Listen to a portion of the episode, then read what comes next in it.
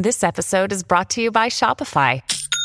Forget the frustration of picking commerce platforms when you switch your business to Shopify, the global commerce platform that supercharges your selling wherever you sell. With Shopify, you'll harness the same intuitive features, trusted apps, and powerful analytics used by the world's leading brands. Sign up today for your $1 per month trial period at shopify.com slash tech, all lowercase. That's shopify.com slash tech.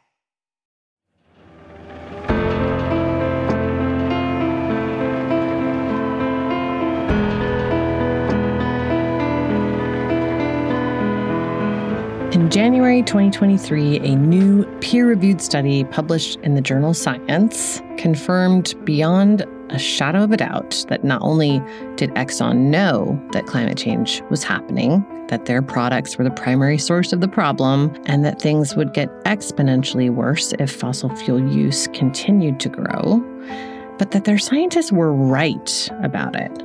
Shockingly accurate, in fact. They modeled and predicted with terrifying accuracy what would happen if the status quo continued. Those models were done in the 1970s and 1980s, so when the company was saying in the 1990s that the science was uncertain, they were misleading the public about their own science. Over the next few weeks, we'll be re releasing season one of Drilled, which covered the origins of climate denial and Exxon's role in it. But we're going to introduce those episodes with excerpts from a new interview with the lead author of that science study, Jeffrey Supran, who actually made an appearance in the first season of Drilled as well. Here's Jeffrey. Hi, it's Amy here, and I'm excited to tell you about a new podcast from APM Studios and Western Sounds called Ripple such a good idea, this show. In the aftermath of major disasters, there is always a swarm of media attention. The public is captivated by breaking news, there's coverage and controversy, and then the cameras and the public just move on. But the stories are not finished. Ripple is a new series investigating the stories we were told were over. In season one, the reporting team traveled hundreds of miles across the Gulf Coast to learn the ongoing effects of the 2010 Deepwater Horizon oil spill, which are still impacting many coastal residents more than a decade later. You can listen now to Ripple wherever you get your podcasts.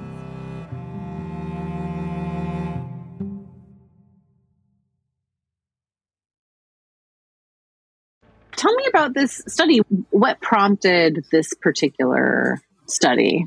Well, so in a weird way, it actually has its origins on Twitter, um, because as things do these days, because you know, back in 2017 when Naomi and I published our original analysis of Exxon's climate communications, um, a, a, little while after that, I think one of our colleagues, Stefan Rahmstorf, who's a climate scientist in Germany, he mm-hmm. saw one of Exxon's early climate graphs in our study in the supplementary materials. And I think, you know, because he's a physical scientist, he's a smart yeah. guy, he had this moment of inspiration and he tried overlaying real world historical temperatures on top. And I think he was just taken aback by the overlap. And he tweeted it and he wrote a German blog about it. And then a couple other climate scientists subsequently, you know, followed suit. And it, it went you know, at least by like climate change Twitter standards, quite viral, as you know. And as you know, AOC used it for questioning a former Exxon scientist in Congress. Yeah. And, mm-hmm. and I think mm-hmm. that that whole process led us to gradually realize that, you know, there was this sort of penny drop moment that despite all the time we'd spent scrutinizing the language that Exxon has been using in these documents, there's this whole other layer, you know, of, the, of their actual data, of their climate projections that no one had assessed. And in, a, in that sense, the data have just been hiding there in plain sight for several years. So essentially, this project was an effort to expand that Twitter meme and subject it to peer review.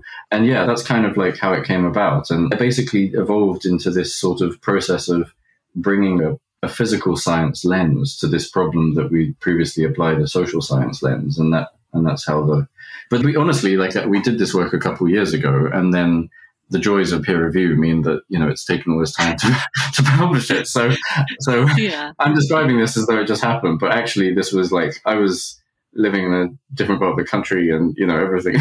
it's like everything um, was different. Yeah, yeah, yeah. But, um, yeah. yeah, that's kind of how it came about, and and and yeah, I mean, I think just like consistently over the last couple of years, I've seen every now and then, you know, people will like tweet the same graph with the line on it. And every time yeah. it kind of goes viral because I think, you know, a picture tells a thousand words. And it's really made me kind of realize like, okay, there's like a visual power in this.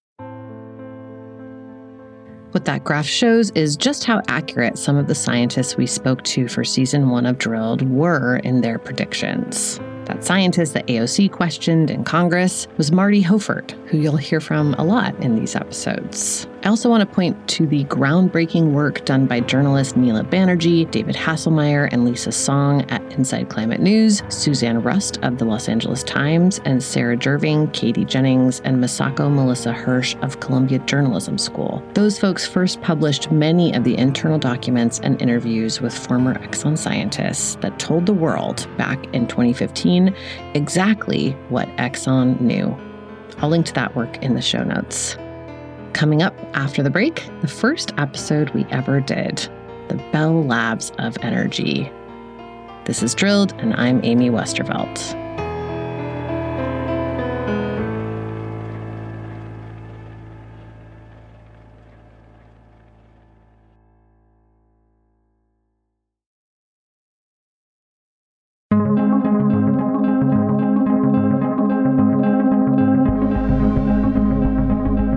Information and influence campaigns. This is probably the most sophisticated approach to trying to modify policy outcomes that corporations and public relations companies engage in. That's Bob Brulle, an environmental sociology researcher at Brown University. For the past few years, Brulle has been looking into how the anti climate science movement began who was involved, who worked with who, how much money they spent, and how and why it was effective. This is a story that's been told a few different times in a few different ways, but always with some key pieces missing. And let's just say, we've found the pieces. There is no question in the scientific community of people who publish in peer reviewed journals that climate change is real so Obama's talking about all of this with the global warming and that. It's, a lot of it's a hoax. It's a hoax. I mean, it's a money making industry. Okay. Exxon passed uh, a golden opportunity to lead. The mere fact that a climate modeling group was established and that the tanker project was funded in the late 70s into the start of 1981 or two indicates that upper management felt this was a good idea and wanted to pursue it, funded it simply making bald-faced predictions and then calling for solutions before you see whether your your predictions pan out. I mean, that's not science. That's I mean, that's just alarmism. Some of the predictions, like sea level rise, go all the way back to the 1950s, and what we're seeing now is that all these predictions are coming true. A lot of people today think of Russian bot armies and information wars and the well oiled political propaganda machine operating in the US as a modern invention brought about by data mining and social media. In fact, those are just new tools in an established trade. And that trade was perfected in the 1980s and 1990s on one long running, well orchestrated campaign that spanned industries. It manipulated not only the media, but also various institutions and the general public. It turned America's individualism on itself and twisted it. It planted the right people at the right parties to make sure progress could be stopped. I'm talking about patient zero in the US propaganda war the creation of climate denial. I'm Amy Westervelt, and this is Drilled.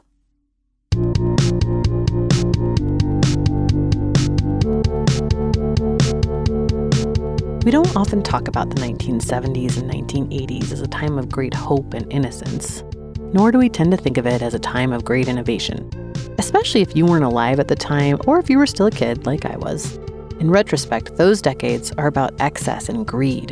Reagan, your mom's terrible hair and shoulder pads, a conservative backlash against the social progressivism of the 1960s. But that's looking back through the lens of what happened next. In the moment itself, the late 70s and early 80s were still pretty optimistic. America was leading the world in science and engineering, and most Americans believed we could innovate our way out of any problem.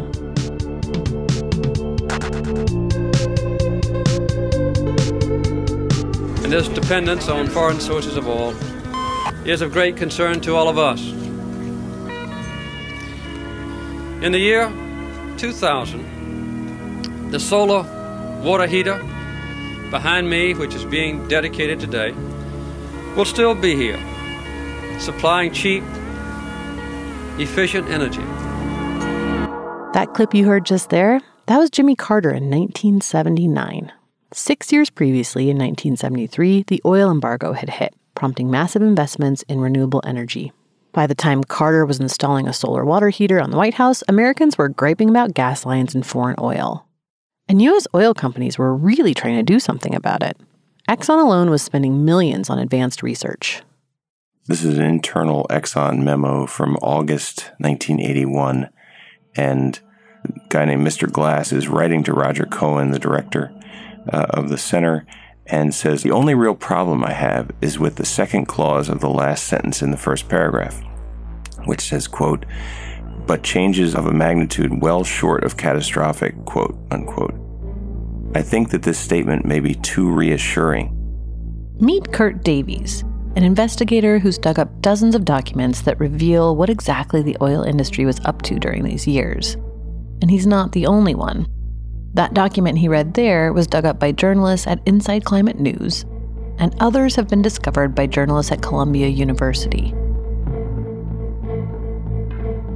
That document goes on to say it is distinctly possible that the corporate planning department scenario will later produce effects which will indeed be catastrophic, at least for a substantial fraction of the Earth's population.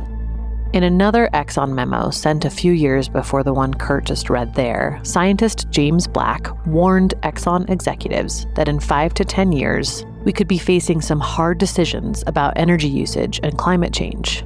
He was talking about making those decisions in the early 80s. But by that time, Exxon was starting to move in a different direction. At the time, when Black warned Exxon executives about climate change, they took him seriously.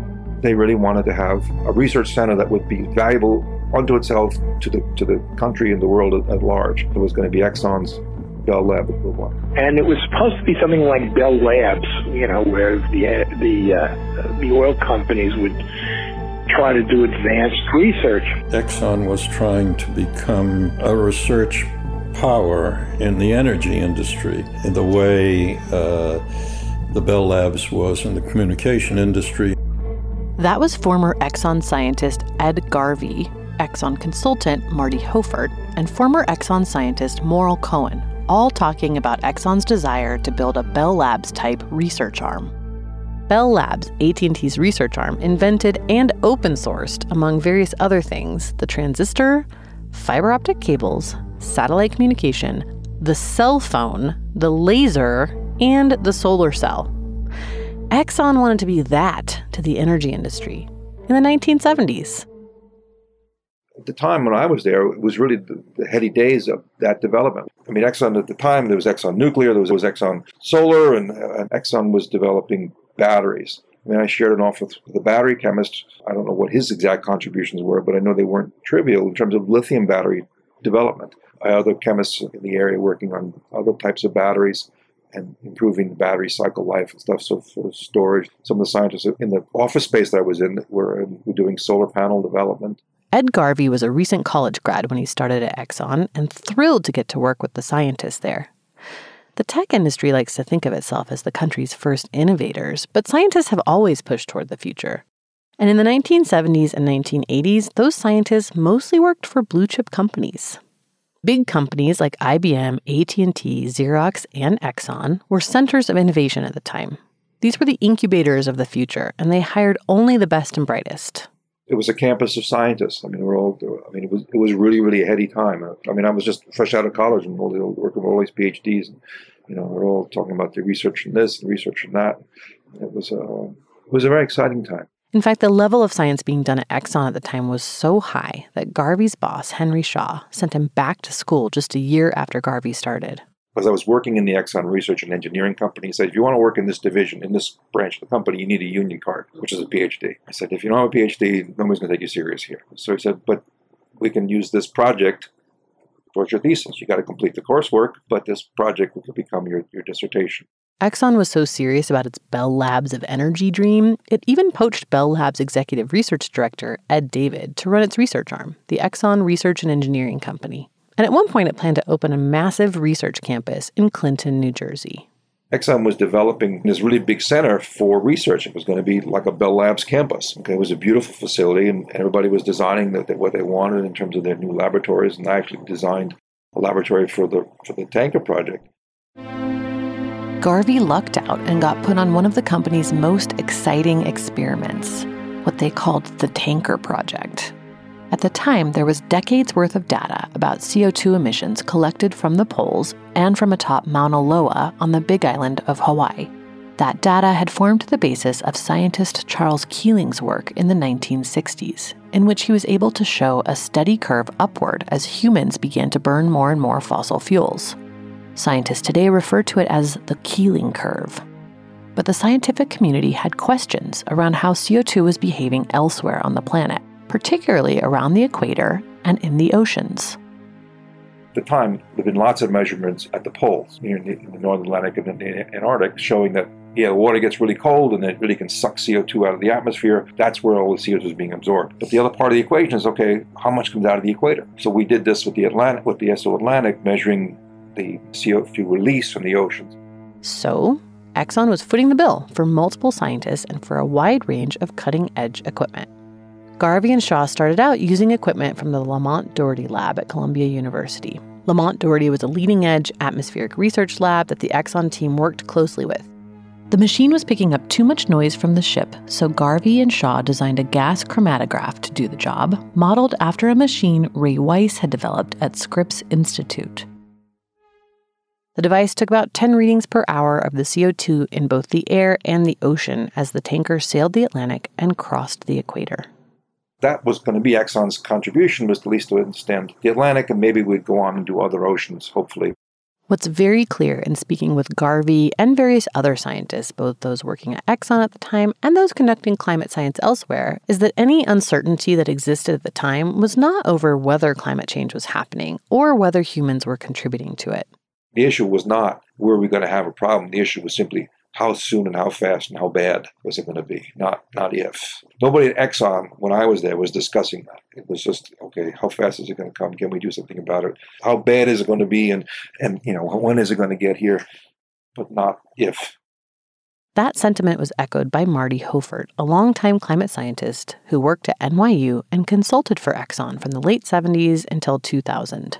By this time, we had a lot of data that the carbon dioxide in the atmosphere was increasing. Uh, and even though the temperature of the Earth hadn't increased yet, we had the various mathematical models, very advanced computer models, from which we could sort of figure out how the climate of the Earth might change in some future time if we kept burning hydrocarbons for energy it's hard to imagine today, but scientists and companies were not at odds on the issue of climate science in the 1970s, and neither were Republicans and Democrats. We knew that this had potential impact on the bottom line of, of Exxon and that it could affect, uh, you know, geopolitics. But that was an abstraction. We were more interested in alternative sources of energy that would, for example, very practically speaking, allow a middle class American lifestyle, North American lifestyle, to continue without burning fossil fuel. If you were a child of the 90s, it might be difficult to reconcile this 1970s version of Exxon with the company that would shrug off the Valdez oil spill just 10 years later.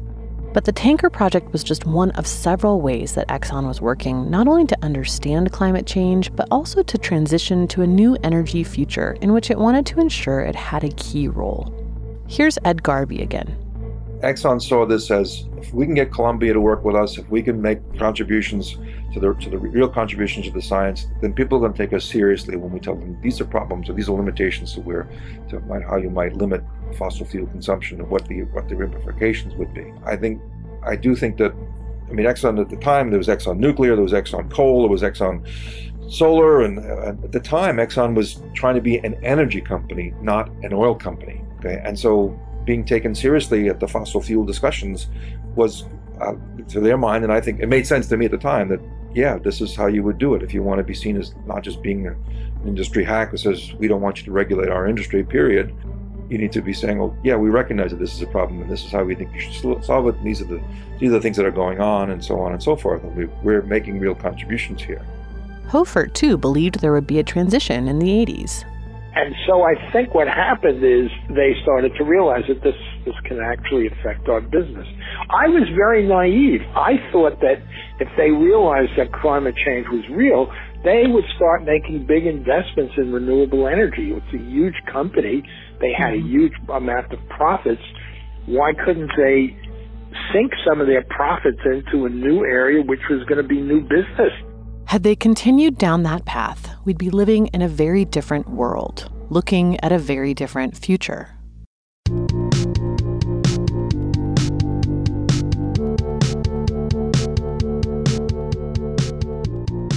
Next time on Drilled. It seems to me that the fundamental thing that underlies it is this change in what I call the political power within the corporation.